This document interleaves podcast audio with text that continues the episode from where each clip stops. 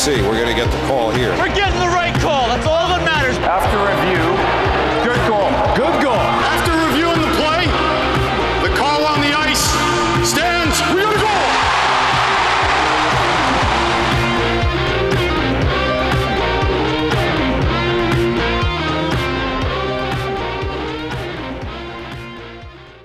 How's it going, Rangers and overall hockey fans? Thank you guys all so much for chiming in for the latest episode of Rangers Review. Myself, Wardy, that you guys know, especially here on YouTube at the Rangers Review YouTube channel, or where many of you know me covering the New York Mets at Wardy NYM on YouTube as well. And that is Stat Boy Steven, the biggest stat guru you will ever meet. Oh my goodness, why am I hearing an echo? Okay my my apologies. I was hearing an echo because for whatever reason the YouTube tab was open as if we were watching the show itself. So that's why that happened. So apologies for the audio viewers, but no less, we got Statboy Steven over here, the biggest stats guru that you will ever meet regarding all things New York Rangers. And in today's episode, we're going to be going over the past four games for NYR, games 46 to 49 to be exact, leading up to the now All Star break that we are recording at. It is this, it is uh, February 3rd, uh, this Friday. So we have planned to get into a lot of discuss. We'll also be breaking down Steven's latest trip, hockey trip, this time to Seattle to see the Kraken in person. Want to hear a lot about that and the more getting into what is next for the Rangers for this post All Star break for the remainder of the schedule. What are the next week of games coming up for them? When will we record next? More than likely, and plenty more. Uh, but before we get into it all, uh, shout out everyone here in the live show or listening wherever you get your audio podcast. Really appreciate you guys. But more than anything, Steven, how are you doing today, my friend? Yeah, good. Uh, still recovering slightly from the jet lag. Um, like you said, my last week in the United States, I spent in Seattle, so that's an eight-hour time difference with Dublin. Um, that's crazy. So it's pretty much uh, well, so it's almost lunchtime for uh, you know if I was still in Seattle. Mm-hmm. Uh, no, but doing doing well. Um, got home to uh, a crazy surprise, you know, and you know, I'm getting married in May. People started sending stuff for the wedding registry already. So awesome. I have like some massive boxes to unpack. Um, and of course my uh, my suitcase with all the souvenirs we ended up with. Uh, we got a we got a gnome at one of the silver at a Silvertips game, which is one of the junior teams we went to. We got a Seattle Thunderbirds bobblehead. Um, so yeah, a, a, lot of unpacking to do, but uh, yeah, it, I have a long weekend ahead because uh, next Monday is a bank holiday here in Ireland, so all good. Bank holiday. Every time I hear that from either someone like yourself or people that I know that live in the UK, I'm always like startled. I'm like, bank holiday. What does that uh, mean? But I just know it just means the banks are closed that day, right? So just, well, maybe maybe not even. I don't know, but okay, I think that's what I have heard. They, I think they started calling it a bank holiday because the banks are closed, or maybe it's because you bank the holiday when it's on the weekend and then you use it during the week because it's always like a day that's just it's always like a Monday or a Friday, and it always seems to celebrate something that happens over the weekend. So who knows? Um, but yeah, no, I have a three day weekend ahead of me. So um, uh, yeah, let's get into it. Let's get into it indeed, because last time that we spoke, and in hindsight, it's actually good that we took like an extra week off. We were originally looking to record last week before the Vegas game happened. However, if we did that, then we would have only recapped one game and then we had the All Star break. So, in, in, hindsight, looking back, it's actually better that we did it this way during the break itself, because the past three games of the four for the Rangers, we did a prediction like we always do every week. Uh, Steven said the Rangers would go 1 1 and 1 during that span. I said the Rangers would go 2 and 1. And what Steven ended up being correct at 1 1 and 1, as unfortunate as it is to say. So Steven continues to be the champ of our predictions uh, throughout the weeks. Hopefully, uh, things will change starting today's episode. But starting with the predictions, uh, let's talk about what was an abysmal game for the Rangers in a lot of ways. Uh, can't say I'm too surprised because we all know the Big Bad Bruins are bad in a good way. They're really, really good, but they they were full fledged on full display in that matchup just a week or so ago against the Rangers, winning 3 1 on January 19th was the final score in the first period. Pavel Zacha, who's been a really nice acquisition for them in that Erik Haula trade entering the year, with the Devils. He gets his eighth of the year, assisted by David Krejci, who's been awesome coming back from uh, Czech to return for another year with Boston, the veteran centerman. Then we get to the second period, talking about veteran centers. Yes, Patrice Bergeron, one of the best in the game, continues to be just that. Gets his 17th goal of the year, assisted by Marchand and Smith. So the Rangers already down to nothing. They were getting, you know, a decent amount of shots on goal. They outshot the Bruins in this game, 32 to 27. But I mean, they just they ran into a Swayman that just looked absolutely phenomenal, and they just couldn't get off the, proper shots. There were a couple opportunities where the Rangers also got absolutely robbed, if I do recall correctly from this game. So just having to tip the cap at the same time when you face a hot goaltender, which was Swayman. But we get to the third. Connor Clifton scores his fourth goal of the year, assisted by Marchand and Krejci. And then Ben Harpur. before the game ends, he snaps at least, uh, he snaps that, uh, what would have been a shutout with his first goal as a Ranger, which ultimately leads shortly after to an extension, which is kind of funny, uh, assisted by Lafreniere and Schneider. So the final score is 3 1 in that game. I don't, really don't think there's much more that needs to be said on it. Swayman was really, really good, saving 31 of 32 shots. Uh, and net for the Rangers was Igor, who won 24 27. Um, again, not a great game for the Rangers by any stretch there, but unfortunately, this is what a lot of better teams this year have faced in the Boston Bruins who have just been pretty much unstoppable for the most part this season. And we'll see if that ends up changing drastically at all as we get into the latter half of this 2022 2023 year. So, with that being said, Stephen, let's get into positives, which was the Rangers' next game.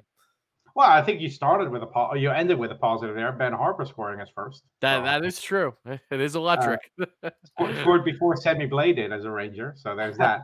Uh, and Igor almost did too during this stretch. Yeah, yeah, know, he, he's getting close. He's getting Yeah. there. But uh yeah, following game, of course, Rangers at home take on the Florida Panthers, which if this was last season, probably would have been a harder game for the Rangers. The Panthers are just not the team they were expected to be this season.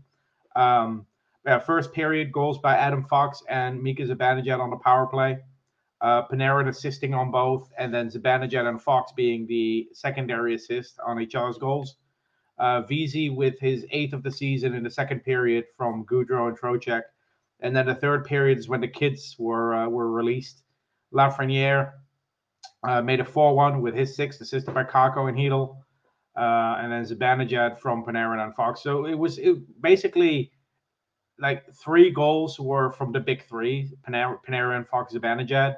And then uh, the empty net goal by Chytil, assisted by Kakko and Lafreniere. So the kid line got two goals where all three of them were involved. Uh, Barkov and Verhaeghe had the goals for the Florida Panthers, but a 6 2 win, pretty easy. Um, eh, looking at the scoreline, um, early on, the Rangers got an early lead. So, uh, yeah, was never really, really in doubt there. And by scoring an empty net goal, Filip Chytil became the youngest Ranger ever to score at least three empty net goals in a single season. Yeah, were you the one that pointed out that stat on Twitter? Did you? Uh, yeah, I tweeted it on. Uh, yeah, must have been right after the game. like Yeah, I was cracking up. Yeah.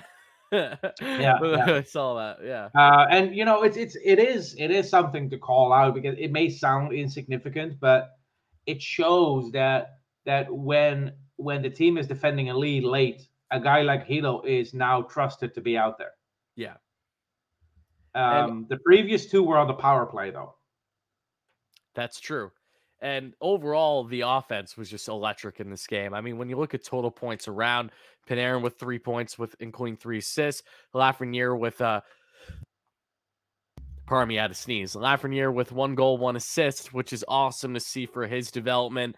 Trocheck with an assist, Goodrow with an assist, Kakko with two assists. We love that for Kakko. Uh, Jimmy Vesey with a goal, Chytil with a goal and assist, and Mika Zibanejad with two goals and one assist. And it's funny because when Mika scored on the power play, uh, his first goal, I didn't even have to look. I wasn't in the room. I walked away for a minute, and I just my mom was like yelling, "Oh, Mika scored on the power play." I'm like, "Let me guess, left dot." Yeah, yes, yeah. of course it is. What else is he? He's he's the Ovechkin for the Rangers Yeah. in a lot of ways. But you know? it, it, really it was high time that the first power play unit was was getting a goal there because prior to that goal on the power play, the first unit went one for 26 on the power play, by the way. yeah, that dating back all the way to January 1st. So that that tells you that that first power play unit was cold as ice. Um, the second unit, uh, I think the second unit this year has four power play goals. The first unit now has two, both as a Zibanejad. So Um, hopefully that uh, that that power play goal there by Zibanejad against the Florida Panthers ignites something for the power play. And you know, talking about igniting, even though that the next game wouldn't go in the Rangers' favor, and it was a frustrating one, albeit. Uh, we've spoken glowingly a lot of Filip Chytil this season, and this was just another phenomenal stretch by him. You know, empty em- empty net goals aside, let's not forget just a couple weeks ago he was benched for like the entire third period, then got an empty net goal, and he did he wanted nothing to do with it, rightfully so. Um, but Chytil now is at a point where you know he's easily going to get 20 goals this season. It's just a matter on if it's going to be 25 before we get into this Yeah. matchup. Unfortunately, losing to the Maple Leafs. Yes, at, at even strength, Zibanejad only has two more points than Chytil, but he played eight more games. Yeah. Yeah, that, that's that's exciting because when the when the Rangers originally drafted Chytil back in the 2017 draft, he was someone where you know you looked at the same way that you're looking at for um, the Rangers' most recent draft pick um, from the Czech League as well. Um, why am I blanking on the young man's name uh, who signed the ELC with the Rangers? Are you talking about Sikora from Slovakia? Yeah, Slovakia, not Czech. I'm thinking Czech because of Chytil, obviously. Yeah. So when Chytil was in the Czech league, the men's league, you know, we are like, okay, he doesn't have much production, but he's also a teenager. So this is great to see him already playing with men. And it's Yeah. taken a while, but it, it feels like Chytil is only still 21. He's still very young. We know that. And yet he's one of the longest tenured Rangers already. Yeah. And you Third tell- longest, third longest tenured Ranger, and he's only 23. It's absurd. And you could tell that after that great playoff last year that he really was able to take a new step in his game. And it's Mhm. great to see it unfolding because he don't Yeah. deserves it. I mean, he's he's looking more and more than just that initial flash in the pan player where you saw him go on a great stretch for a couple games, get hurt, and just look derailed for the remainder of the year. No, Chytil has been pretty consistent all season long. And as we get into this matchup on January 25th, unfortunately losing to the Maple Leafs in Toronto, it starts with Pont, uh, Pontus Holmberg's fifth goal of the year, assisted by Anderson and Kerfoot. Then we get to the second period, and this was Chytil period, is what it was. Filip Chytil with an unassisted goal, his Well, 14th yeah, of the what- year. Talk a little bit about how that goal happened. I'll let you break it down, Stephen, because you seem more excited Because- than I do with it. You know, when when you get a face off in in you know in the in the opponent's zone with like a second to go, this is what you do, and this is what you do in the video games, not what you do exactly, real exactly, and it never works. It ne- you can never score straight off the face off, but Chytil actually did, and it was so fun to see to to see a goal that that people are always talking about could happen. You know, like oh, there's still two seconds left. It never happens when you're down a goal with only two seconds left, straight off the face of dot, right? Yeah. But Chytil did it now against the Toronto Maple Leafs, uh, tied it up in the second period. I'll, I'll let you take it off from uh, Yeah, no, it was awesome. So ties it up there, and then not long after, he gets his second goal of the game, his 15th of the year, this time assisted by Kakko and Lafreniere. The Rangers looking nice heading into the third period, getting that 2-1 lead. However, as we get into the third period, when only five minutes to play, Timothy Liljegren scores his fourth goal of the year, assisted by Tavares and Nylander to make it a tied hockey game. That leads us into overtime, in which unfortunately the Rangers lose thanks to Mitch Marner netting his 18th goal of the year. This was a game that the Rangers allowed to slip away, unfortunately. You know, I get it. It was only a one goal lead. It's not like it was a two, three goal lead that they've just absolutely let blown away like they have in the past. But this was a frustrating one. And it's funny, you know, correct me if I'm wrong, Steven, but it feels like almost every time the Rangers go to Toronto, they have a tight game like this. They go to overtime. You know, I don't know about you, but the one game that always stands out in my mind for whatever reason, I don't even remember what year it was, had it been at least two, three years ago, was when the Rangers ended up in Toronto. They went to overtime. And if I'm not mistaken, Tony DeAngelo scored the overtime winner, or he at least scored one goal in that game. Do you Could be, remember that yeah. game? Yeah. Uh, look, I, it, the games against the Maple Leafs, I'm sure the Maple Leafs are happy they don't have to face Georgiev anymore. Yeah, that's a good point. Because Georgiev was always lights out against He was their them. kryptonite. Uh, but look, I also remember a game a couple of years ago where the, the Maple Leafs, I think they were up 5 1. And for some reason, I didn't turn off my TV, even though it was like 2 a.m. They came back. It was 5 5, I think. And then the Maple Leafs still won that game 8 5. I could be off like a goal or, or go here or there, but it, it was the, the games with the Maple Leafs the last five, six years have always been great. You know, great contests, uh, could go either way.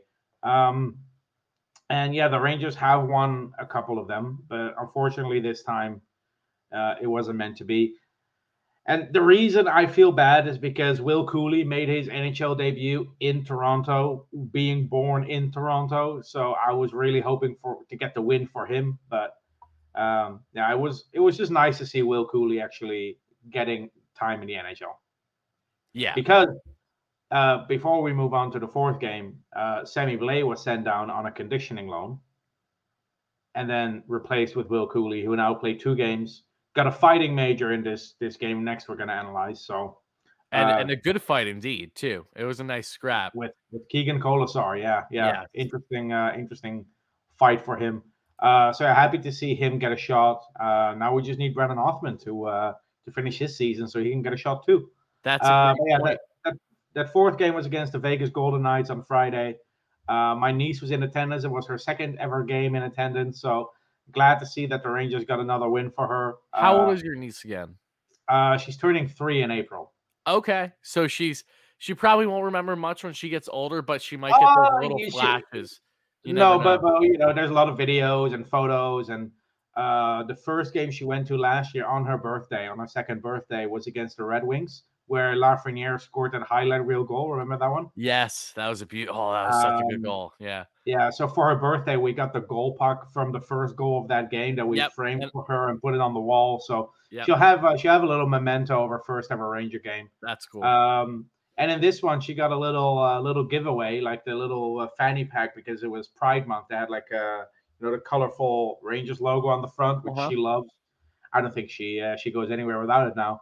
um, but yeah, uh, two two two games, two wins, uh, goal diff, uh, like eight goals for, one against. So um, yeah, she's she's a good luck charm for now. Um, yeah, regarding the scoring, Kreider and Trocheck in the first, and then Chytil and Vesey in the third, with Kessel scoring the only Golden Knights goal in the second. Uh, Chytil being a point per game in 2023, by the way, 12 points in 12 games. kind of a big deal. I, I wanted to call that out. Two seconds into the second period, Cuylle and Kolesar get into a fight, of course, as we just discussed. Uh, but yeah, this was a good game for the Rangers, four-one win. I was I was in Seattle at the Kraken game, uh, like at the Climate Pledge Arena for the Kraken game that same night. So I was watching the end of the game while while gearing up for warm-ups, which is a weird experience, but uh, I, I got to see most of it at least. Um, and of course, um, yeah, this game was overshadowed by all the talk around, you know, the the warm ups and the Rangers not doing their uh, their their special warm up jerseys for charity and this and that. Um, I don't want to get too much into it, but the only thing I'll say about this, regardless of what kind of night it is, these jerseys to me it matters a lot because they're getting auctioned off and the proceeds always go to a charity. So I'm kind of annoyed that a charity lost out on the money now. Um, See that that's that's a fair point. You know, like uh, everyone's entitled to their opinions regarding this. Yeah. Um, I felt that it was getting. Uh, I felt like it was more of a talk piece, especially because it was the final game until you know post All Yeah. Star break. So no, now no, we, we have two weeks. uh, Yeah, well, like like a week and a half to just talk about this now. Unfortunately, exactly, and of course, it got God forbid it's something not too positive per se. Mm. Um, it's going to drag. But to your point, especially for someone like you, I completely understand where you're coming from because you you you know pu- no pun intended pride yourself on acquiring a Mm. variety of jerseys based on different events that go on at the garden i mean if the, your backdrop isn't a great example of that i don't know what is oh you think you just got a greg mckegg jersey because greg mckegg's your favorite player no it goes in hand with the event which is really Yeah. cool and remind yeah. me So so just like the Greg McKegg jersey is the um, essential workers night they had uh, in um, one of the one of the first. Uh, I think it was the first home game of 2021, 22. Um, then a Rick Nash Hockey Fights Cancer jersey and a Ryan Strome Black History Month jersey. Um, I have a couple more. I have like a women empowerment jersey. I have a military appreciation night jersey of Kakko. But yeah, for me as a collector, that that's the other reason I was kind of annoyed because I really wanted to contribute by you know bidding on one of these jerseys and they have sticks with like special tape normally. So to me, that was that was the big issue. And like I said, without getting into what kind of night it is, I really don't care about you know, it being Pride Night or Military Appreciation Night or Essential Workers Night or Garden of Dreams Night, to have all these themed nights throughout the year where they where the proceeds benefit a charity of their choosing. And it annoys me that a charity is now missing out on that money. That's that's that's my biggest issue with all this. And like you said, everyone's entitled to their opinion. Um, and this is going to be a debate moving forward because there's going to be Pride Night next season. And if they're going to wear their jerseys then, people are going to go, why didn't you wear them last year? So this is always going to overshadow the actual event, uh, which which is which is going to be annoying. But It's it's always Um, going to be, you know, especially in hockey. Um, it seemed pretty obvious that the Rangers did what they did to avoid potential bad PR in any way, given what you saw with Provorov. Um, whether that means that any Rangers were opposed of wearing the jersey or not, you know, we're never gonna know. But because it leads fans to assumptions and just kind of being like, you know, why aren't you wearing them in the first place? Either way, it's gonna come off bad PR. It just depends Yeah. on who you're talking to. Really, Yeah. it's all then- everyone's and then- personal. Pre- you're not. It's a lose lose situation if you're the Rangers. Let me put that. and then the Rangers saying no comment just just fuels that that you know that that speculation of you know was there a player who didn't want to wear it? I don't want to get into that. I I I, I don't want. I don't, but there are a lot of people that love to get into There are. it, and that's there the are yeah, part of it. and it So has been a heated people a out there heated topic. just want to try to jump on someone without even knowing anything. Yeah. And it has been a heated topic, unfortunately. But um, yeah, hopefully they they take something away from this. Um, there's still some theme nights coming up. There will be like a, a Garden of Dreams night. Um, I'm sure they'll have a Black History Month uh, night again because it's February. Um, That's. Yeah, I'd imagine that they will, right? I they think- usually I do think- that every year. I think there's a law enforcement mm, appreciation night. Oh, like like Kings at the end of the month. FDNY type stuff. Yeah, I think so. Uh, Yeah. or, or NYPD. Um, course, they always have the NYPD FDNY games at Madison Square Garden. Yeah. So these themed nights are great for a multitude of reasons. And I wish people could just, you know, appreciate what they like and then just shut up if they don't.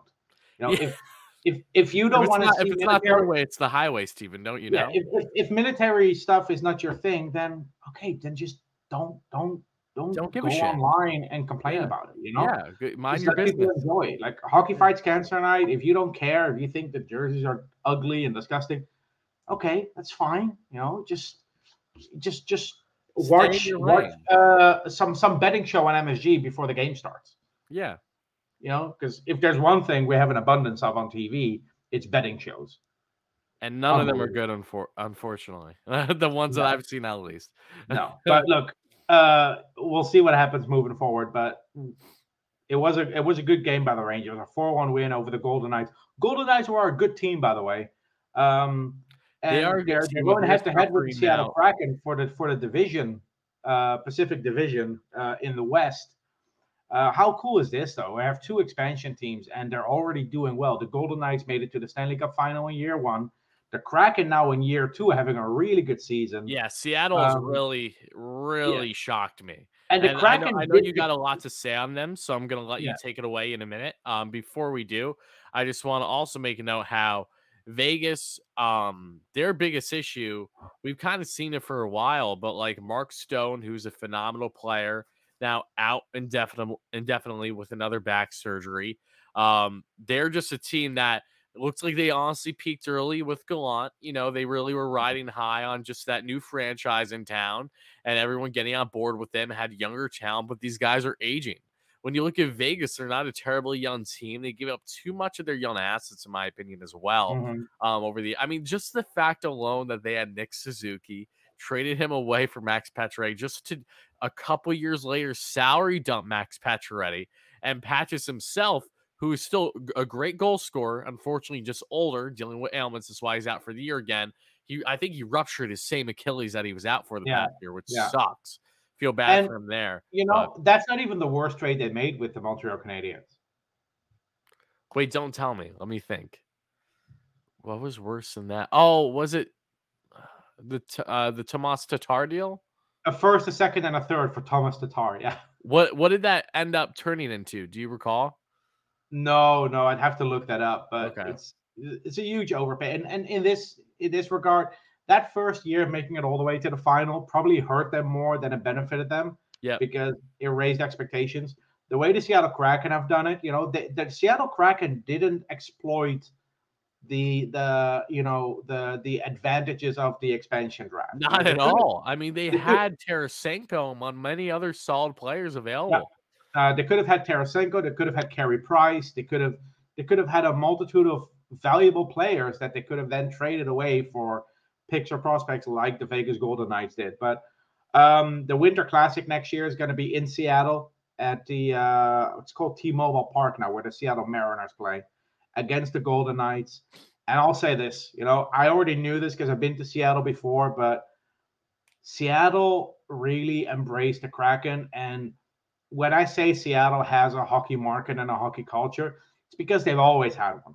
You know, Yep. you have the Seattle Thunderbirds just south in Kent, the Everett Silvertips, you have the Spokane Chiefs and the Tri City Americans who play in Kennewick, the Portland Winterhawks just that down in Oregon, just a few hours south. That's that's major junior hockey, like five teams in in just a couple of hours drive from the city of Seattle. And I, we went to Seattle practice facility, the the Iceplex. They have a wall with the history of Seattle, and you know they have a, a, a Seattle Metropolitans jersey, like an actual jersey, like an old one. Um, they have they have like images of you know the Seattle totems, and they have a reverse retro jersey. And people go, yeah, they've only been in the league for a year. Why do they have a reverse retro? Because there's a history there in Seattle that that goes back all the way to the Metropolitans being the first American team to win the Stanley Cup that goes back to teams in the 1920s, 30s, and 40s. There was a Seattle Seahawks hockey team. You know, the Seattle Totems. Uh, There's a very rich history. If the NHL plays this right and they touch on that history for the Winter Classic, that's going to be a great, a great experience. Um, and going to that arena myself, I was there when it was still the Key Arena where the Supersonics played. They basically dug it out, so the ice level is underground, basically which which is really cool because since it's in a park right next to the Space Needle, the arena doesn't oh doesn't really overshadow everything around it. So it's it's a really cool design that they have, and you know it was just it was just a fun experience there. Um, the food was good, was expensive, but like Madison Square Garden expensive. Um, but yeah, it was it was a fun experience, and of course we went to the game in Columbus. Columbus was cheap, by the way. Two two large beers, uh, chicken tenders, and fries for twenty six bucks. That's what happens when you're one, not in a big city, the way that Yeah. you'll get Seattle, New York. And two, I mean, even when you look at the type of team that they are, you know, the funding that they get, like they're Yeah. they're just more of like that hometown. Like how how much of a fan base does Columbus have outside of Columbus? You know what I mean? It's Yeah, yeah, so, Yeah. and that's that's the benefit of when you go to away games like that. You know, when you go to those somewhat smaller towns, smaller Yeah. cities, smaller areas, you know, that's yeah. And and I just I just love to see and experience those other arenas. You know, Yeah. in Columbus we sat right next to the cannon, so I wanted the Columbus Blue Jackets to score at least once because I wanted to hear the cannon during the game, which they did. We still got the win. Um, but just to, to experience the different arenas, the different fan bases, and just to interact with people, not just the, the people that the fans that go to the game, but you know, talk to the people that work there and just you know ask them, you know, uh, what it's like and. Uh, so yeah, I got to add two new arenas to, to the trip this uh, this time around. Um, but the Seattle Kraken uh, Climate Pledge Arena, it's a terrible name for an arena, but that's the only bad thing about it. I agree. It is a terrible name for it. Not putting like the cause and everything aside, just a bad name for the arena Yeah. in general. It's still better than a sponsorship name, though. It is better than it's better than like crypto. like, It's it's better it's better than than than than, Crypto uh, Center. Is that is it Crypto Center in LA yeah, now? it's crypto something. Um, because that's what Staples Center is. Yeah. Yeah, it used to be Staples Center. Like, oh, let's go to Staples. Ima- imagine you just, just want to buy a printer, right? Yeah. And and you go onto Google and you enter Staples, and it says Staples Center. You go, ooh, that looks like a big store. Let's go there. Yep. But yeah, um, MSG is still the only uh, arena in the NHL that doesn't. Well, now Seattle as well. That doesn't have a sponsored name. Speaking of which, uh, I will be at the Garden tomorrow for my first ever New York Knicks game, so that will be a lot of fun. I, it's going to be weird. I think it's going to be very weird walking in there and expecting there to be an ice rink and it's not. Um, I've Mhm. never been there for anything else. I haven't been there for a concert before or anything like that. So it's gonna take some getting used to. It always always baffles me the fact that the ice is somehow under those wood panels and how quick they are to change things up. You know what I mean? Yeah, yeah. I look. I, I know they'll never do this, but I what I want to do once in my life at least is to be in the arena as they do the changeover. Yeah, just see how it works. Yeah. Exactly. But I know it's like a two-hour process, and they don't want fans in the stands because they have to clean the stands, et cetera, et cetera. Just sell me a double ticket. You know, Yeah. put put me put me on one of the booths in between games. You know, and just let me or put me on the Chase Bridge. I don't care. I would just want to observe how they change it from a basketball court to an ice rink or the other way around. Um, and it's not just MSG that does it. You know, most arenas, almost every arena in the NHL is a multi-purpose arena, and most arenas shared with an NBA team. Yeah, no, that that's true. And you know, I, I've been loving this conversation, but I do wanted to steer a little bit more back to the Rangers here before we get to a couple comments because there are some good comments. There's one specific question I really want to get onto Okay. with you before we get out Uh, of here. one more thing before we move on, though. yeah, If if MSG would have a sponsor name, what would it be? Uh, what would it be or what should it be? No, no. What what would? Let's say five years ago, the MSG decided to go with a with a sponsor name. What what what would they have gone with? So, like how TD Garden is, for example, Exactly. it would be Chase. Chase Garden. Yeah. Chase Yeah. Garden. Chase Garden makes the most sense, right? and and while I while it would bother me, I I would live with it just because I always think of Chase when I think of the Rangers and Knicks. They're they've been paired for so long. That's a really good point. Chase has always been part of of of MSG anyway. Yep. You have the Chase Bank in front of it. You have the Chase Bridge. You know, everything is geared towards Chase being that first ever sponsor for MSG. Um, but it's like in Columbus. You know, everything in Columbus is nationwide. Yeah. For some reason. that's too much of a mouthful as is to say. Chase but is, is quick, quick Yeah. hitter to the But point. it's, it's nationwide arena. It's nationwide arena on Nationwide Boulevard, right across the street from the Nationwide building. So I think and you have to park in the nationwide parking lot. Probably, probably like nationwide parking. Um, it's not, but yeah, Chase Garden. That, that's that's what I had in mind too. Chase Garden. I, I I don't want it to happen, but if it has to happen, then Chase Garden is probably uh, the lesser of all evils. Yes, yes, Yeah. I tend to agree with you there. But okay, so we're talking right now. Ranger hockey has not been happening lately. Why? Because we're in the All Star break, Steven. Um, do you have any remarks that you'd like to share on the All Star break? We know that the at the time of recording this, uh, February third, the skills competition I believe is tonight. Then the All Star game, the games, whatever you want to call it, is this weekend. Is there anything that you're looking forward to? I know that you and I are more on the pessimistic side with the All Star front. Don't enjoy it as much Um, as we used to. I, But for I the Rangers that are representing, at least, like, is there anything that's Yeah. you know? I wouldn't say. I'm pessimistic. I just don't give a shit. Yeah, I think that's kind of what I meant to say. Like, I don't I- hate it. I just I don't I don't care. Like when I was a kid, I, loved it. I cared a Yeah. lot. If if, I if I'm home and there's nothing else on TV and I cannot sleep, I'll turn it on. Yeah. But it's not something I'll stay home for. You know, if I can go out for drinks tomorrow or watch the All Star game, I'll go out for drinks. Um, that said, I love the All Star jerseys this year.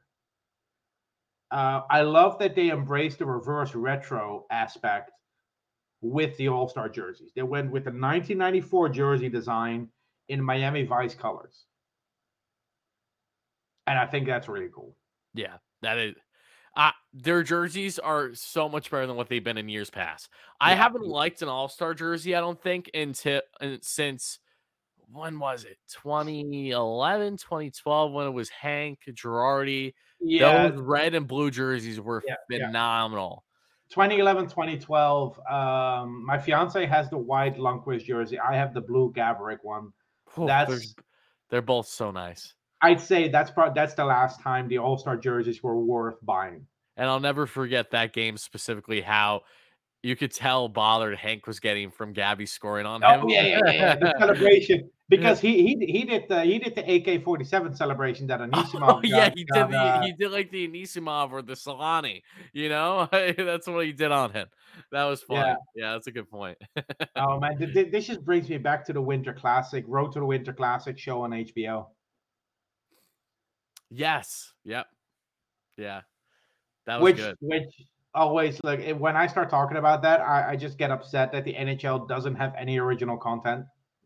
I know we we've we've harped on this many times. It's I just like. games. It's just games. How are you going to grow your audience by just showing games? You need more, man. You need you need something for people to watch to get into it. But anyway, documentaries literally documentaries mini doc series change everything i mean they're one still to this day one of my favorite if not if not my favorite then one of my favorite and it's actually funny that i'm saying this because i know espn is running all michael jordan stuff today because it's 2 3 2023 they're purposely doing that but the last dance documentary that's on netflix um, I watched it three times. it's yeah. it's phenomenal. Like even even if you even if one you're not a big basketball fan, which I know you're not, Steven, or Doesn't two, matter. It, but listen, I doesn't grew up matter. in Europe. It's so well put I- together, and it really gives you grew up an in the idea nineties.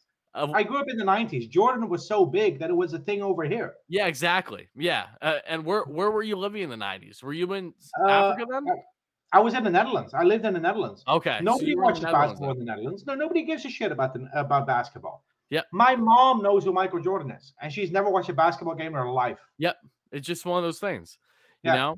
Um, but yeah, that, my that mom, my mom did take me to the cinema to see Space Jam, though. I actually should. That sounds like a good mother, if you ask me. Yes. Not that new Space Jam bullshit with LeBron. Nice try though. Oh, no, Um, no, no. Uh, okay. Again, getting off topic here. Anyway, so we we talked about the All Star break there. Again, we're just looking forward to Rangers hockey. Speaking of which, let's look at the upcoming schedule before we get to any prospect updates that you might have to share. Uh, speaking of prospects, one uh, one thing I do want to add is again, I was excited to see Will Cuylle. I hope that he gets some more reps in um, when the Rangers are back from the All Star break here.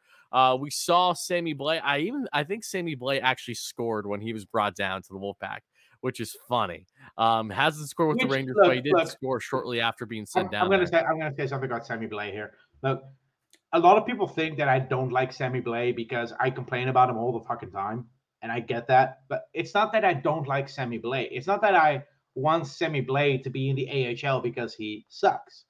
I want Sammy Blais to play in the AHL because he doesn't face the same kind of pressure and and you know power that players have that he does in the NHL, and he's still recovering from an injury.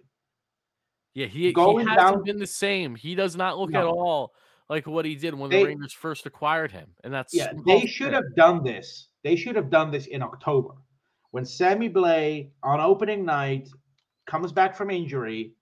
That's when you send him down on a conditioning loan. Of course, I know the player has to has to agree to it and this and that, blah blah blah. But I, I'm I'm just shocked that it took this long because going down to the AHL for two weeks, which should almost be up by the way, because it's max two weeks on a conditioning loan. Going down to the AHL helps him like get you get into a groove. We saw it with Julien Gauthier. Julien Gauthier, of course, went uh, like after clearing waivers, but still, Gauthier went down to the AHL. You face lesser opposition. You get into a groove. You know, you get to use the moves that may not work because you're a little too slow in the NHL, but you get to refine the way you play going up against lesser competition. And Sammy Blais needed this. And I'm glad that Sammy Blais finally gets to do this. Pavel Buchnevich in 2016, same thing. Pavel Buchnevich spent two weeks in Hartford on a conditioning loan uh, after suffering uh, a couple of um, like back, back injuries. I think he had back spasms Mhm. several times, and he went to the to to Hartford. And when you don't face the same like physical opposition, it's easier to get into a groove. So when Sammy Blais comes back, I hope he plays. I hope he scores because that's what the Rangers need. We'll still never get out of it what we gave up in Buchnevich, but at least if he can become a serviceable fourth liner, at least it's something. That's what the Rangers need. So this is a great move. With Cuylle, the way he played, he, he deserves another game. Uh, the Rangers are not allowing him to play in the AHL All Star game. which means that they, they want to make sure he's healthy and be ready for the Rangers. Uh, three years ago, they did the same with Igor Shestyorkin, of course, who Yep. was on the team by the And time I had the AHL privilege of seeing came. Igor with the Wolfpack. That's something that I'll always Ooh, be happy nice. that I got to do. Yeah, because I, I saw him play for the Russian national team and for his Russian team in the KHL, which I'll always cherish. I saw him play in an outdoor game for for for SKA that's that's awesome. Yeah. Yeah. Um, but yeah, it Shestyorkin now finally gets to uh, have his first All Star game in North America, his third All Star game overall, because he played in two All Star games in the KHL, of course. Um, and Cuylle, look, they want to keep him healthy. I get it, but yeah, do you really want to go overboard with protecting your players? Players get injured all the time doing menial tasks that have nothing to do with the sport they play. You know, this had like 2002. I I, I discussed this on uh, on Hockey's Future, like HF boards, like the forum. Uh huh. Back in 2002, there was a French defenseman who was set to make a transfer to Man United, and he broke his or he injured his knee while walking his dog, and that ruined the transfer. Should he not be walking his dog? Is some sometimes injuries just happen. You know, That's you so cannot bizar- bubble so wrap players. too. Yeah, you cannot bubble wrap players to the point where you know they they will never get injured. You have to live Uh, a life at the end of the day. You just gotta be was- just have to be a little bit more cautious than the average individual. That was Julien Escudé for listeners who are wondering who it was. Um, Okay. Santiago Canizares, a Spanish goalkeeper, same summer, uh, missed the FIFA World Cup because he dropped a bottle of cologne and one of the glass shards uh, cut his tendon in his foot. He was in the bathroom getting ready for his day. Uh, players get injured all the time doing menial so things. random. do you really? I, I- I think it kind of sucks to take Will Cuylle out of the AHL All Star game, but I'm pretty sure he's okay with it being in the NHL and getting a bigger payday. Yeah, I'm gonna go on a limb and say that he probably appreciates and is prioritizing the NHL more than an AHL All Star game. Yes, could yes, be yes. wrong, but I think Yeah. I think I, I think I'm. Uh, favor of speaking of the All Star game, last thing I'll say about the All Star game though, Bo Horvat uh, traded to the New York Islanders ahead of the All Star game. Um, Good move for them as long as they can resign him. Here's a question for you though. Can you name any other player that was traded right before the All Star game and then uh, that, that they were supposed to represent? Ooh, are you asking me this question because it's Rangers related? No, oh, well, one of them is. Could you tell me how like how soon soon these were? Like, Uh, 2016 is the most recent. and was that a Ranger? No, it was a former Ranger though. Position? We gotta narrow it down. I think this guy played defenseman and forward. Someone said in the chat, so I'm cheating. But yes, John Scott. John Scott, yeah, he was traded from I think the Coyotes to the Canadiens, but he still represented the Pacific Division. yes, that was Uh, great. Some other examples: Sandis Ozolinsh in 2003, uh, Bob Kudelski in 1990, and then Bernie Nicholls in 19. Oh, sorry, Bob Kudelski in 1994, and then Bernie Nicholls in 1990. yeah, shout out to AZ in the chat in the live stream. He said Bernie Nicholls. before Yeah, Nicholls was traded from the Oilers to the Rangers, um, like right before the All Star game. Uh, Interesting. so this these things don't happen very often, but when it does happen, it it triggers like my brain. I go, "Oh, I want to research this now." Um, and I remember when it happened. You know, uh, our last day in Seattle, and uh, and Catherine's like, "What are you doing?" I'm just researching something. Just and she, what are you what are you looking up? And I go, well, you know, Horvat was just traded. And she goes, Are you looking up players that were just traded before the All Star game? Like, yes. um, I don't know. It's just I, I like figuring it out and then and then sharing it. You know, it's uh, it's it's it's stuff like that that keeps me going. I guess. Yeah, no, I like that. Also, shout out everyone here in the live stream. Appreciate you guys. Shout out to my boy Darren, a great supporter of mine, especially on the Mets channel. Appreciate you being here, and everyone else, as always, guys, uh, for in the live stream. But now, Steven, let's get into the next uh, couple games for the Rangers because we probably won't talk again for a little bit, hoping that we can try to get an episode in um, by the 14th, if not 16th, uh, only because we're gonna meet up on Valentine's Day. uh, well, I'm good. Maybe it's, here's the thing though. It's very tricky Okay, listen to this. So, If if we record on Valentine's Day, we have to talk about the players we love. so here's the issue for me at least. My schedule is absolutely swamped. So next weekend I'm going to be out of town for like the majority of that time. Okay. So then we get to the Tuesday. That Tuesday is not only my yearly anniversary with my girlfriend, is also actually my mother's birthday. The following day, the 15th, Stephen, that's my Wait, father's wait, wait, birthday. wait, wait, wait, wait. Your Yeah. mother's birthday is on Valentine's Day, Yes. and you got together with your girlfriend on Valentine's Day. Yes. Man, you love that day, don't you? No, I It's like- actually despise it because there's too many things at once. Yeah, my girlfriend and I always joke, be like, we never expected to be together this long from when we started. So Oh, that's like, that's, that's nice to hear, right? yeah, no, but like in, in all seriousness, we didn't think that this would be an issue, but like now it is. So we celebrate at different times, you know what I mean? Like different days of the week. Yeah. Then the following day is my father's birthday. My parents are a year apart, but are the 14th and the 15th of February. How bizarre oh, is that? Jesus. Jesus. I know. So, anyways, a lot of things are coming up over the next week. But the goals, hopefully, we'll talk after the next four games to the Rangers. And during that span, they're home on Monday against Calgary. Then they have Vancouver on the 8th, led by uh, Mr. Tocchet, as they did so well with their coaching transition. Couldn't have done Oh, it better. oh, oh, oh, oh. Can we talk about the Canucks quickly and how the, the fans are completely mocking their organization and backing Bruce Boudreau? yeah. Who was fired. Who Bruce, should not there it is. fired. Bruce, there it is. That's one of the best chants I've ever heard in hockey, mostly because nine out of 10 chants are just let's go team name. But yeah, Bruce, there it is. That's one of my favorites. Yep. So we got that game on the 8th, then the 10th at home against the Kraken. And it's a back to back. They head to Carolina right after that to face the Hurricanes. So, Steven, you were the winner of our previous prediction. So I'll let you go ahead again of the next four games. Again, I like how you say again. Yeah. Uh, I, I'm hoping this is the final time for a bit, Steven. I'm annoyed. Um, for those that are aren't aware, off air when I was talking with Steven, as bothered as I was with that Rangers loss to the Toronto Maple Leafs in overtime, a part of me was equally, if not more, bothered by the fact that I knew that Steven had won the prediction for another week by securing that overtime loss. So it is what it is. Steven, go ahead. Wh- What do you got for these four games? Wins, losses, goals as a tiebreaker. Uh, let's see. Uh, the Rangers always struggle with the Flames. That that's the one that's that's bugging me. I think we're gonna beat the Canucks. We're gonna beat the Kraken, even though they're a good team. Hurricanes are gonna be tricky. I'm gonna go two one and one. And the goals prediction, it's four games.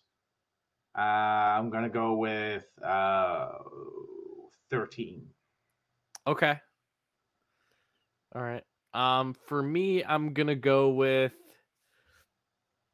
one, two, three, four. Uh, do I want to be biased and say three and one, or do I want to be what I think has more potential at two and two?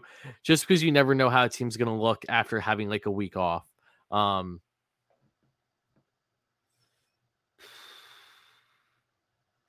shoot. Uh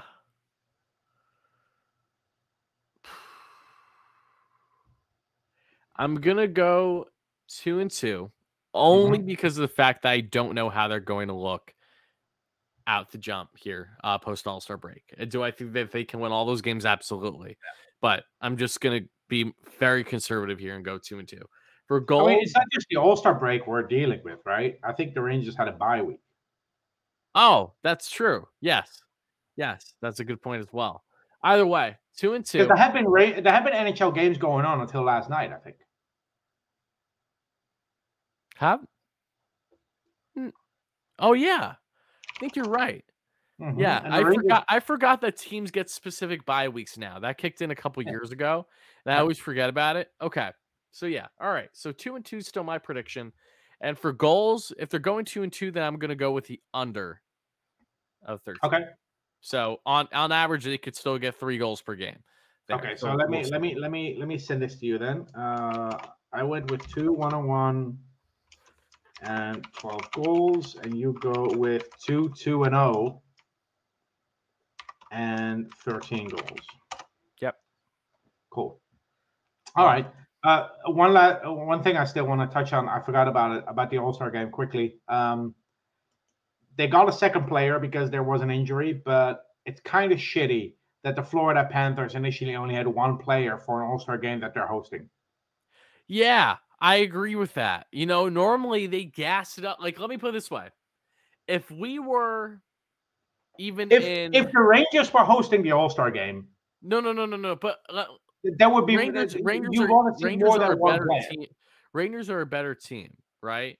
And they have more star players. But even then, like I feel like if this was in like Arizona, there would be at minimum like two coyotes, like a Clay Yeah. Keller and a uh, Nick Schmaltz or something, right? Like it's absurd. You're right. The fact that only Matthew Tkachuk, who's the new guy on the block, as the lone guy, what I'm sorry, I'm pretty sure Aleksander Barkov is one of the best centers in the game. Let's just Yeah. brush him under the rug. Okay, cool. Got it. Like, why wouldn't you at minimum bring him into this? That's kind of insane to me. Yeah. And then the other thing that pisses me off, um, uh, Matty Beniers, who was a representative for the Seattle Kraken, gets injured because Yep. Tyler Myers, who should have been suspended for a couple of months before that, Tyler Myers hit, has a blindside hit on him, ends up with a concussion, now misses the, the All Star game. The NHL replaces him with Chandler Stephenson of the Vegas Golden Knights. So, so on the one hand, the NHL goes every team needs to be represented, and then now there's no one from the Kraken. Oh, Their latest expansion team, who's going to be who's going to host the the Winter Classic a year from now. yeah, not great with marketing. Well, listen, we can do an We entire don't- two-hour episode about how shit the NHL is at marketing their own product. baseball, so- baseball is too. Trust me. We don't need to get on that tangent. Um, okay. So talked about Look, I understand why Tkachuk was the choice for the Florida Panthers. No, as do I, but 49 it should have been more than him, is the point. Yes, Yeah. they should have had what- at least three players. The team that hosts the All Star game should have at least three players. yeah. And that The and last again, time the Rangers hosted was 1994. It was Leach, Messier, Richter, and Graves. And you know what? You know what? It should have been Zubov instead of Graves. You could argue that for sure. I know that's a controversial take, maybe, but the fourth player to represent the Rangers in the All Star game that season should have been Zubov, not Graves. I mean, that was also Gravy's 50 goal a year, though, wasn't it? I know. I know. Zubov led the team in points as a defenseman, though. Yeah. I mean, Zubov was a bit, he was the one that should have been cut loose too early, but Zubov, not- as a defenseman, if I remember correctly, had 87 points or 89. yeah, he was a beast. Hold on, I'm gonna look it up. I, I want to get this right now. Uh, Sergey, hold on, I, I I just clicked on the wrong Zubov. Ilya Zubov. While you look that up. Uh, I got it here. 89 points. 89 as a defenseman. 89. insane. Insane. So, 89 points. s- Messier at 84. Graves and Leach at 79. wow. Okay. So, staying on the topic of high numbers, this is episode 71 of Rangers Review, Steven. So, do you know the jersey history of 71 for the Rangers? Ooh, for 71. Uh, let me I guess I'm gonna ask you, of course. Uh, there's two players. You should be able to get both because one of them is very recent, and Very the other recent. one is responsible for one of the most iconic moments when you first started following this team. Ooh. One is a goalie and one is a winger. Iconic moments. So, we're talking 2012. Yep. Ah. In Pitts, uh, in in uh, in Philadelphia. On Oh. New Year's Mike Rupp. There you go. All the right. Jagr salute by Mike Rupp in the Winter Classic. There you go. Okay. Goalie now. Goalie was recent. How recent? Last season. Last season. 2021, 2022. How many games did he play for the Rangers? Like one or two? Let me let me let me look that up actually. Uh, Uh, this one isn't game. what- one game? One game for the Rangers. Was that one Oh, game? sorry, no, no, no, no, no, no. Uh, one game last season. He had ten in total for the Rangers. Nine hundred three save percentage. Oh, if it was 10 in total, it's Keith Kinkaid. Yes. Yeah. Because when you said one, I was thinking, is this Adam Huska? like, that was the first thing. Oh my no, no, Huska. What number was Huska? Thirty-two. I, I remember he played against Colorado and just got absolutely cooked, unfortunately. Yeah, that that Colorado game was great until the second period started. Yeah. Uh, yeah. Let me let me see. Actually, that that uh that Colorado game, Lundqvist scored his first ever NHL goal in that game. Uh, ended up in an eight-one or so, sorry seven-three loss.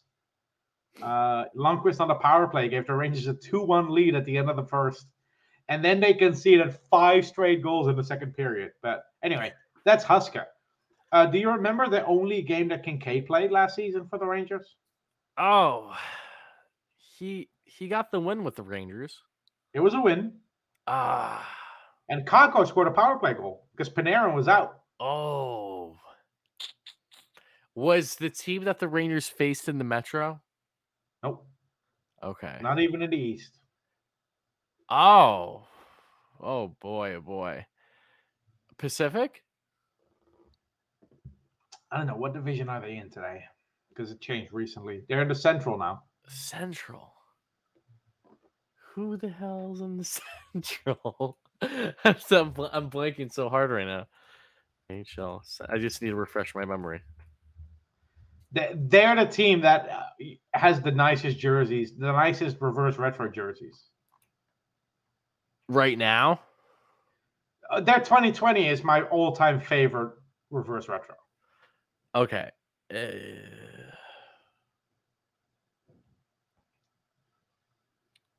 The Rangers were trailing 2-1 with five minutes to go in the third period. if it's your all-time favorite reverse retro, was it the Coyotes? Yes, Coyotes. There you. Yeah, because I, I the only reason why I said that is because they're my favorite too. Those the purple, purple, ones the purple one, the purple, the purple reverse retro. Okay, that's cool. Um, if I but- can ever get my hands on one, uh, uh, look, I don't really collect jerseys that have nothing to do with the Rangers. I have a Tim Stützle Adler Mannheim jersey because I saw him play with the Adler Mannheim in Vienna, okay, and I have a Miro Heiskanen Dallas Stars jersey, the black and neon green one, because I love that jersey. I love that jersey, but uh, I I I would probably go for a Coyotes reverse retro 1.0 jersey at some point. Okay, yeah, I would too. I, I would. Love Anyway, let's uh let's do some questions before we get into prospects. We do. Uh, Um, I mean, there isn't really much that needs to be hopped on, harped on with the prospects right now, is there? If it's like a quick hitter, why don't you go through quick? But before we do, just want uh, Mr. Sensei asked a quick question. How many NHL arenas have you guys been to? Steven's at. Funny enough, Steven, the schmuck who lives literally across the pond in a different country, has been to more arenas than I have. I've been to the Rangers at MSG. I've been to the Capitals at their arena, and I've been to the Flyers at Wells Fargo. I have not been to any more arenas than that. Um, but that's something that literally can change kind of whenever. It's just a matter of when. Like I want to go to Prudential Center when the Rangers play the Devils. Um, I definitely want to go to the Islanders arena um, when the Rangers play, just because I'm curious how many Ranger fans will be in there too. Like, will Ra- do Ranger fans kind of fill up like half that place, or do the Islanders actually More. do pretty well? more you than know, half. More than half, yeah. So it, it will still feel like a home game pretty much. Um, yeah, I I remember def- years ago they had a they had like this this this thing at a Rangers. uh, It wasn't even a Rangers game at the um, at the Coliseum, uh, but they had this thing where if people dressed up in a Santa suit, then they would get in for free and they could be on the ice during. It. And it was a brawl because there were Ranger fans. There were a couple of Ranger fans that went to the game. It wasn't even a Rangers game. Yeah. And you know, you Yeah. know what you know what what happened when the new Islanders stadium was just being built, the foundation, a construction worker put a Ranger jersey under there. Well, that that that explains like the ten plus losing streak when they first started Yes. playing there. yes, he cursed them, which is hilarious. Yeah, And I- I've been to UBS Arena for an Islander Sharks game, and the Sharks won in overtime. It was amazing. I'm pretty sure someone also put a Red Sox jersey like buried somewhere in the Yankee Mm. Stadium for a while. I think they put like a Big Papi jersey Yeah. there, and then it was found after like a long time. Like fans are creative as shit. If there's one thing that I will say is funny, Um, it's no better way to like kind of put on your own hex than putting a jersey somewhere stuffed away in the opposing arena. 2002, the Winter Olympics. Uh, a Canadian construction worker, I think, put like a, a Canadian loonie under center ice for the gold medal game. Really? I didn't know that. That's wild. But yeah, so you've been to three NHL arenas then. Correct. All right. Uh, let me see. Uh, let me start in the West. Uh, I've been to Vancouver, but I have to say Vancouver was for the NHL draft and the World Juniors, not an NHL game, but still Vancouver, uh, which is Rogers Arena or Rogers, I don't know, Rogers Center, Rogers Arena. Anyway, uh, Seattle, uh, Climate Pledge. I've been to Vegas, the T-Mobile Center uh, Arizona, the Gila River Arena before they moved to their current one. The Dallas Stars American Airlines Center, which is the NHL draft. I have a T-shirt of the of the with a picture of the arena saying "My AA Center serves booze," which is hilarious. um, so that's uh, Vancouver, Seattle, Arizona, Vegas, Dallas, uh, Minnesota, St. Louis, um, Tampa, Nashville, Philly, New Jersey, Rangers, Buffalo, Islanders. Uh, so that's 14. Calgary, I've been to the Saddledome, so that's 15. 16 if you include Citi Field for the Winter Classic. I'm not, but yeah. so we'll go with 15. Uh, 15 then. 15. Yeah. So I'm almost halfway. Almost. Yeah, that's great. That's wild. And again, I'm hoping that I can get to those type of numbers in the next couple of years. That'd be great. Um, so oh, sorry, I forgot Columbus. 16. 16. Okay, fair enough. Sorry, Very I only added it like two weeks ago. So pardon the uh, exclusion there. This is a question that I want to make sure is answered because I it goes in hand with what the majority of the questions of today's show have been. Because as we're getting closer and closer to the trade deadline, naturally people want to know, according to Mikey D, what's your guys' dream deadline scenario? Big names like Myers, uh, Meier and Kane, or lower tier guys like Motte, Barbashev, Domi. How can we afford Meier? Because all reporting is that it's their number one target. Well, they can. Uh, we talked about this last episode, Mikey, but they can afford Timo right now.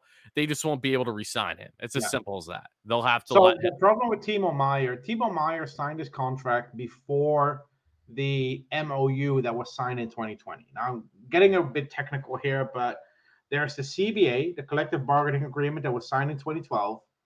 And then in 2020, in the middle of the pandemic, instead of going for a new CBA, they decided to sign a an MOU, a memorandum of understanding, which I guess you would com- you would compare to an amendment on certain rules. Uh, and one of the rules that changed is how the qualifying offer is calculated. So previously, the qualifying offer would be the same as the base salary in the final year of a contract. Now it's still the same, with the exception that the qualifying offer cannot be more than 120% uh, or 125% of the AAV, the cap hit, the annual average value. But Meier signed his before the MOU, and with his base salary being 10 million in this season, that means his qualifying offer is 10 million. So if a team wants to retain him, they have to give him a qualifying offer, a one-year contract for 10 million. If he signs that, he's on the books for 10 million for one year. And if I'm Timo Meier, I'm signing that because it's one year, 10 million. If you don't give a player a qualifying offer, even though the player is a restricted free agent, he becomes an unrestricted free agent. So Timo Meier, in essence, is for a team that is up against the cap. Timo Meier is an unrestricted free agent, like Patrick Kane is, or Vladimir Tarasenko is. So if the Rangers acquire him, he will be a rental. Yep. There's no way the Rangers can afford to even give him his qualifying offer. Exactly. And and that's why Timo is he possible? Yes, but do we expect Drury to give up significant assets for a guy that's going to be strictly rental? I don't think we can expect that. because the San Jose Sharks are looking for a return that that that pays for Timo Meier being under control. So you're looking you're, at a team you're like looking you're looking for the equivalent of probably like a Lafreniere and like a first. You know, Well, look, protected first. that a rental usually goes for a first round pick and a prospect. A player that's still under contract goes for a lot more than that. You could add a second round pick, a second prospect, maybe a roster player. That's the type of return that the San Jose Sharks are looking for. And a team like the New Jersey Devils um, have a, have an easier time trying to extend a guy like Timo Meier than the Rangers would. You know, the Rangers have 3.1 million, if I remember correctly, in cap penalties coming off the books. But you need to sign K'Andre Miller. You need to sign Filip Chytil. You need to sign Alexi Lafreniere. They're all restricted free agents. The Rangers just don't have the cap space for that kind of commitment. And that means that Timo Meier becomes a restricted free agent. Uh, sorry, unrestricted free agent if he goes to the Rangers. I don't see it happening. So what I want to happen, Yeah, what do you want to I happen? Think, and what I think will happen is probably closer to what we saw last year. The Rangers gave up a fourth round pick for Frank Vatrano, a third round pick for uh, Justin Braun, a fourth round pick for Tyler Motte, and then a second, a conditional second, and Morgan Barron for Andrew Copp. Now that conditional second turned into a first when we made it to the Eastern Conference Final. But those are the type of trades you'd be looking at. You're looking at a guy who rounds out your team, not that top, like the upper echelon player like Patrick Kane. I don't think the Rangers are going to end up with a guy like Patrick Kane or Tarasenko. You're going to look at a guy like uh, I know he's injured now, and there's some some discussion about how healthy he will be at the end of the season. But Gustav Nyquist, who plays for who does he play for now? The Columbus Blue Jackets. Yeah, he's been injury he's been injury prone though. Yeah, he's injury prone, but uh, those are the type of rentals that the Rangers should be looking at. Maybe some fourth line help in Nick Bjugstad of the Arizona Coyotes. I would you know who I would rather want if we're gonna get fourth line help? Tyler Motte. who yeah, he just became available. Give me the Tyler for fourth- every, look. every day of the week. Look, I would I would trade a fourth round pick every year at the deadline for Tyler Motte. Yeah, he's just one of those guys. If that And if that what? were to happen, this would be Kelly Johnson 2.0 for my Mets fans out there that know. Back to back years, the New York Mets around the trade line acquired veteran hitter and infielder and Kelly Johnson. Was he the best thing in the world? No, but he just he just gave you the right amount of production for what you were looking for from a Mhm. bench bat that wasn't playing every day. You know, just a more of a uh, depth role, if you will, Yeah. which is the equivalent to Tyler Motte. So not only him, but for me at least, I want this is my dream scenario. I want the Rangers to get Jaycob Megna from the Sharks. I saw AZ in the chat comment this, and I agree with Well, we him. had his brother already a couple of years ago. Yeah, and Jayson was shit. We tried him on the first line like everyone else. It didn't get anywhere. Um, Did- however, didn't, didn't he have like two assists in his first game or something? yeah, yeah, because he was playing alongside Nash. Pretty sure that's why. Um, uh, yeah, no. Since then, however, you look at Jaycob Megna. He's kind of really found something in his career with uh the David Quinn ran San Jose Sharks, and he has made defenders around him better. I just saw a post about him over this past week on his numbers. Really, really solid uh depth defenseman, big, sizable defenseman too, like a Tornorti, like a Harpur, but is far superior defensively than what Harpur currently is. So he's not a seventh defenseman. He's perfect to pair on that bottom pair for the Rangers. And I know for a fact that if the Rangers acquired him, he would quickly become a Gallant favorite with the size and the ability that he Mhm. brings with his defensive game. Um, Yeah. so that's what I'm appealed with there. Offensively, Tyler Motte get get him back on the fourth line. Um, uh, and Megna is only a $2.25 million cap hit, according to AZ in the chat. So that's good too. And Yeah. then if the Rangers can swing this trade, I know a lot of people are against it, but I'm sorry, I'm not. And there's a couple reasons why. I want Patrick Kane. We've been talking about for half a decade now. I know his advanced numbers look like absolute dog shit this season. I'm fully aware of that, but I still want him on this team because look at what Kane is playing with one on a horrendous Chicago Blackhawks team that has nothing to win for. Kane, at this point in his career, I know for a fact if he is traded to a Stanley Cup contending caliber team we'll get those juices flowing again. And I can only imagine the type of production that he would be able to get back to come playoff time if he was playing alongside his former teammate and good friend and Artemi Panarin. So for anyone Yeah. out there that's saying that, oh my goodness, Patrick Kane, why would you want him? He's absolutely cooked. You're not paying attention. The Patrick Kane that you see on the Blackhawks right now is not the equal equivalent to what he would be on a contending team. What he would be on a contending team would be an absolute plus. I mean, think of the Phil Kessels of the world ex- as an example too. Like these are guys, these are veterans that if you bring them in, only bring positives to this team. Is he going to be defensive liability? Absolutely. But let's not sit here and act like every Rangers winner is an absolute stud uh, from the defensive front. Okay, uh, you bring in Kane, you bring more offense to this power, you bring more depth, and you scare more of the opposing teams. I apologize for the little rant I'm going on right now. But All the. Stars have aligned for so long. Now's the time to get him. I know we're not going to keep him after this year. Just say fuck it, go get him. It shouldn't cost you too much. Should be still in that realm of possibility without giving up the entire farm for the Rangers. All right, Steven, now respond to me and tell me everything that I said was wrong. I w- Kane is not even the player on the Blackhawks I would target. You would target Max Domi. Yes. Because his price will be lower and he he Max Domi has more points than Patrick Kane. I know it's only one more point, but look, uh, I think Max Domi is just a better fit for this team. Patrick Kane He could be. Uh, again, I'm being a spoiled brat that wanted Kane on the Rangers his entire. Okay, so do you think Kane's gonna get power play time on the Rangers? And by power play time, I mean the first unit. Why in God's name wouldn't he? That's literally like what he's known Okay, for. so who are you taking off the power play then? All right, who's in right wing for the Rangers on power play? Panarin.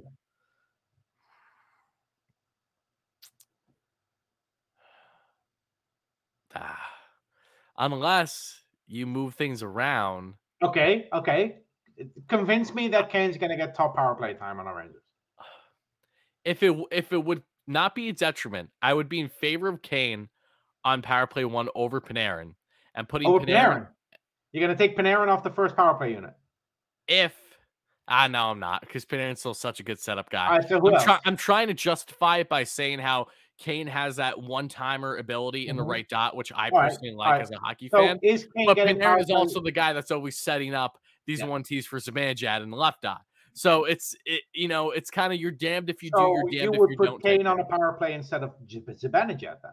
No, you can't because Mika's Mika's Okay, slot so in there. who's coming off the power play? Yeah, no, you kind of have me in a little bit of a pickle right now. Because and and I'm gonna uh, it's a Wait, wait, you- wait, wait, wait. Actually, I mean, if the Rangers really want to get front loaded, you could have it where you have Mika as the center there, and then you have Panarin in the left dot and Kane in the right. But I know they're not going to do that. Trocheck, who has the only uh, face-off percentage over 50% on the team off power play one. No, again, that's what I'm saying. It, in right, hindsight, so it doesn't look like it would be a smart so, idea. so it's going to be Kreider. Who's going to be the net front presence if Kreider gets comes off the power play? no. Okay, It so won't- Ka- won't is, is You Kane not getting power play? Is Kane not getting power play one time then? He wouldn't. He would be on power play two, and I'm okay, Okay. with that as long as the Okay, Rangers know how, okay. as long as Gallant properly balances it. Because I Did think you if you know- put Kane on power play two, Mm. wouldn't that entice Gallant more to want to play that second unit? You and I both know Gallant, right? Yes, but we all know that Gallant does like his vets. Because I'm pretty sure that he would Here's like my Patrick point. Kane. Here's my point. Patrick Kane and Alexis Lafreniere are tied in points at even strength this season. Look at the rosters though, Steven. You can't compare them. Okay, okay. Um, Kane doesn't even lead his own team in scoring. No, I know. Okay. Look, I, I'm not against Patrick Kane. I'm just against Patrick Kane for the price that's being mentioned in the media. I, I agree with that. I'm against Kane at a premium. I'm against Kane at a Sather trade value, if you will. I will I will give up a first and a conditional second at most. And the condition for that second is it becomes a first if we make it to the Stanley Cup final. And who's paying more than that for him right now, though? I don't know. Because that's the other thing. 10.5 million. That's not a cap hit a lot of teams can afford. And and the Rangers would only be able to do this if they eat, if they only get 50% of that. And this Yeah. is this is why I'm kind of hoping Drury does what he did last season. You know, get some guys that that that balance your team. You know, there's one guy that I've been a fan of ever since he got to the league, and I, I, look, there's probably a name that we're never going to talk about as a Ranger ever, but Marcus Johansson. Yeah, he's on he's on the Caps.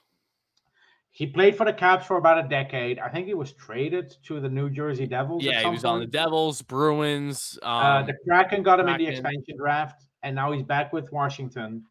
He's half a point per game. This is the this is a guy that that can play anywhere. He can play center, he can play left wing, he, he can play right wing. That's the type of player for like a second round pick that I would target over going for the big fish at the trade deadline and overpaying. You know the last time a team actually won the Stanley Cup while getting the biggest player at the deadline? probably a long time, honestly. The LA Kings with Gaborik in 2012. And that, Sorry, that was and that was 2014, and that was the best acquisition possible. Yeah. That, yeah. 2014 Gaborik to the LA Kings. That is, to my knowledge at least, the, the last time the Stanley Cup winning team netted the biggest player at the deadline. See, don't I feel if the Rangers got Domi, it would kind of give me Frank Vatrano vibes a little bit. He has some speed in his game. Can play can can play center. can get Can play him for a third or fourth round pick. The I remember when Ranger fans used to hate him too. I've always been a Domi fan. I remember the little feuds he would have with Lemieux back in the day too. Yeah, but which it's, is it- it's it's look, it's the same thing with uh, Burakovsky. I hated Burakovsky when he played for the Caps because he always killed us. Yeah, I I, I always was a Burakovsky fan though. I, just, I, would, love I would, game. I would love to see him in a Rangers jersey because that's what he does. And Max Domi, the only objection I have to Max Domi becoming a Ranger is that the locker room is going to be a bit awkward because Barclay Goodrow is married to Max Domi's ex girlfriend. Really? Fuck. Why why are we tossing these wives around like that? What's going on. Oh, that reminds me of like how Gerrit Cole for the Yankees is married to um Brandon Crawford, who's a longtime shortstop for the uh, San Francisco Giants. By the way. Cole's Cole's first name always cracks me up because it's a very old fashioned name in the Netherlands. Garrett, especially how it's spelled. I'm not yeah, no, that spelling- spelling. It's a Dutch name, but it's a Dutch name my grandpa would have, like his generation. There are no people under 50 that have that name in the Netherlands. Uh, anyway, some some other examples that the Rangers could go after at the deadline. Um, Sonny Milano, I I'm a big fan of Sonny. I do not know how he's doing this year, however. uh, Ivan Barbashev. The Rangers drafted his younger brother. Yeah, Barbashev. I'm not opposed to. He's he's nice for that bomb six. Um, I already mentioned Nick Bjugstad, Where's who's Milano on right now? uh, the Capitals, because somehow the Ducks let him go, and the Cowboys Yeah, I on PTO. The Flames had him on a PTO, and I didn't sign him. Yeah, I don't. Yeah, that. Yeah, I don't know why the Ducks let him go. I've heard he's had some locker room issues. Flames, I think, let him go for a vax reason. I could be wrong. Um, but let's see, Milano. But no, the big guy I'd go if I go after a big guy, I go after Tarasenko before I go after Kane because the price will be lower. The If other available, guy, if he's available, the other guy that intrigues me Dude, is dude, if, if- the, if- if the Penguins if the Penguins are out of the playoff spot, and if they are sellers at the deadline, Jason Zucker. yeah, I mean, if they're sellers, but I don't think I think I don't think they're going to be out of playoff spot. I Probably not. Probably not. No. Um, and The Blues the are the, the been- interesting team to watch, though. yeah, the guy that's been linked to the Rangers for like a decade because he used to be a Rangers fan when he was a kid, James Van Riemsdyk. I, I'm just waiting for the moment he's getting linked to the Rangers. Yeah, I don't. I, I'm. I don't need that. Personally, No, I mean we're not talking about what we need. We're talking about you know what if if Drury is going after like like small time players, like players that are more like depth players. Yeah, Oskar Sundqvist of the of the Detroit Red Wings. Yeah, That's the type of player that you throw a third round pick at and hope that it solidifies your bottom six. Because if the Rangers have one problem, it's their even strength scoring. And there are some players that are interesting. you know, that that that that could help with that. Last season, I was really hoping we'd go after some Canes players like Adrian Kempe and Rasmus Kupari. Um, I don't see that happening anytime soon, but those are the type of players that drive the play, that they play a possession game. They transition the puck from your own zone into the offensive zone. That's why Frank Vatrano and Andrew Copp were such good fits. Yeah, they That's were why Tyler Motte on the penalty kill. That's why Tyler Motte on a penalty kill was such a good fit because he brought something we didn't have yet. everyone that was acquired by the Rangers last year fitted a role for the Rangers that they Yeah. needed. You know, and they fitted it as good as you could ask, really. It just made the Rangers unbelievably deep. And to your point, I do believe that Drury will be looking at things in a similar fashion on adding that similar depth for this year's Yeah. trade deadline. Uh, what day is the trade deadline again? Let me check that for you. And then we'll wrap up the show because I do have to get out of here. Okay. Uh, trade deadline. Come on, it should should be an easy result here, right? Jesus, come on. NHL. I, oh, I looked at. Sorry. Google uh, auto filled it to uh, NHL trade rumors, March third. So we're one month away. Friday, March third, three p.m. Eastern.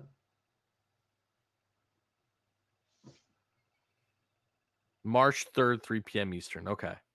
Yeah, it's Exactly a Friday. So I'll probably uh 3 p.m. It's 8 p.m. So I'll probably have some beers and just watch it on TV.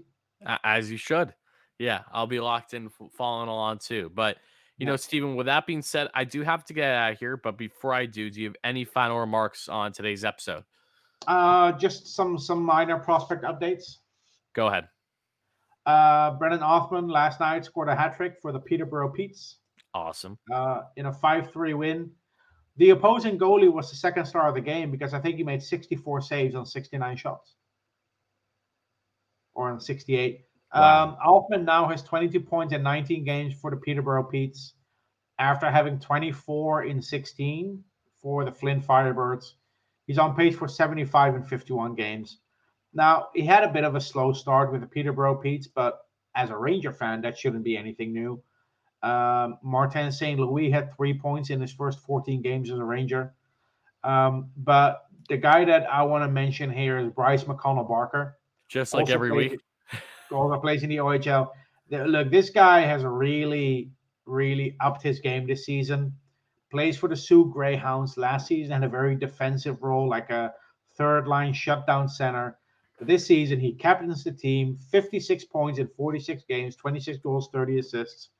He, he's probably not going to play in the World Juniors for Team Canada, but this is a guy that could that could grow into into that third line center role that you would put out there for a defensive zone faceoff, Yeah. almost like a, a, a like a Vinny Trocheck light. Um, and the other guy I wanted to mention here, you brought him up earlier, Adam Sikora. Mhm. Adam Sikora is going to stay in Slovakia for the remainder of the season. There was some rumors that he was going to the WHL, but the Rangers prefer him to play against professional players in Slovakia. And with his team, they won the Continental Cup, which is the second tier of European hockey. Um, so for people that follow soccer, it's like the, the Europa League. Uh, there's the Champions Hockey League with the top teams, and then the Continental League is the second tier. Um, so yeah, he got a nice little medal. Um, and then my dark horse for um, for getting an ELC is Jaroslav Chmelař, who plays for the Providence Friars and won silver at the World Juniors with Czechia. Uh, fifth round pick in 2021. Really turned some heads the last six months. Um, so if you get a chance to watch the Providence Friars, Brett Berard's on that team, but keep Yep. an eye out for number 28 on that team as well. Duly noted. Awesome, Stephen. Thank you so much for that prospect update. Uh, I know that we talked about uh, Sikora last episode too, and I agree with the Rangers there on making sure that he's facing men at this point in his career. I'm still Yeah. very excited for him. I love the fact that he was signed to an ELC like the youngest in Rangers history to do so, which is a big deal considering he wasn't even a first round draft pick. Um, but with that being said, guys, that's going to wrap up episode 71 of Rangers Review. A little bit uh, long form with this one, but we'll make sure that things are a little bit more structured next time. Again, we're during the, we're during the All Star break right now, uh, and uh, the Rangers having their bye week, so we're just kind of talking about whatever's popping in our mind that is hockey and Rangers related. So I hope you guys enjoyed. If you did, make sure to smash that like and subscribe on here on YouTube and wherever you get your podcast. Make sure to rate, review, listen. As always, thank you guys all so much. This is me, Wardy, signing out. That is Stopway Steven. As always, guys, let's go Rangers. Let's go Rangers.